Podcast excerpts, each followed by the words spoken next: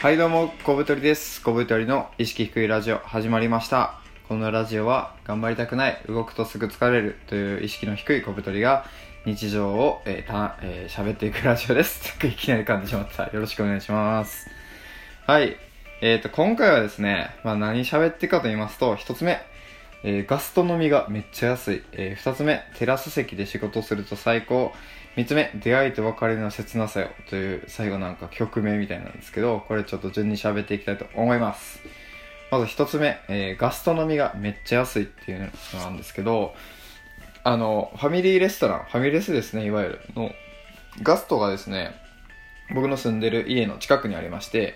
まあ、あの、ちょくちょく行くんですけど、2週間に1回とか、週1回とか。で、普段は飯食ってそのままなんか、ドリンクバーでダラダラっていう感じなんですけど、今日あの、夜行ってまして、あの、お酒が飲めるんですよ、実はガストって。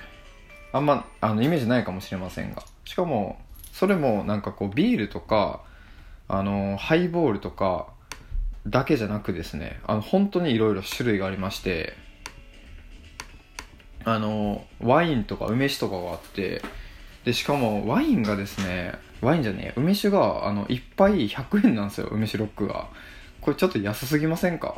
で、あの、友達と2人で飲みに行ってて、で、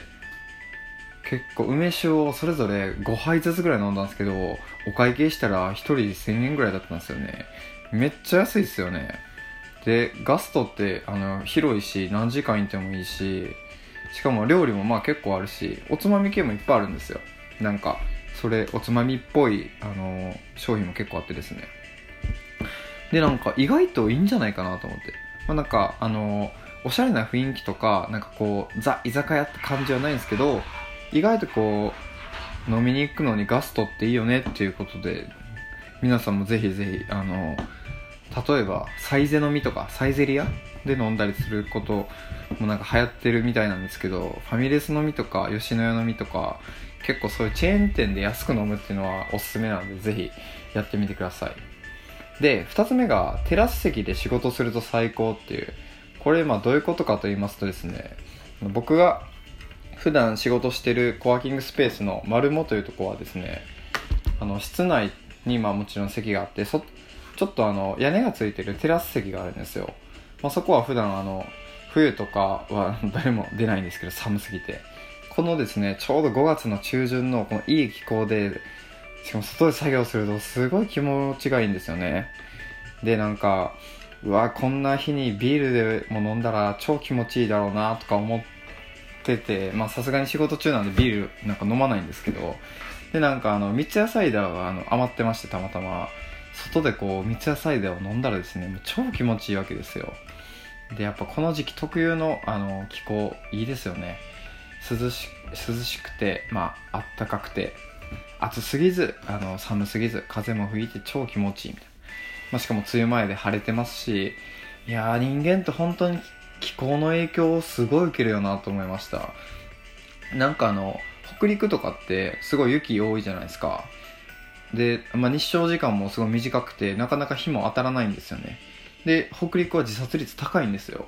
人間ってなんかこうロジックとかいくらこう積んでかっこよく見せてもやっぱ所詮は動物だなって非常に思いますね。あの日の光当たんないだけで死んじゃうんですからね。もうなんか植物みたいなもんですよ。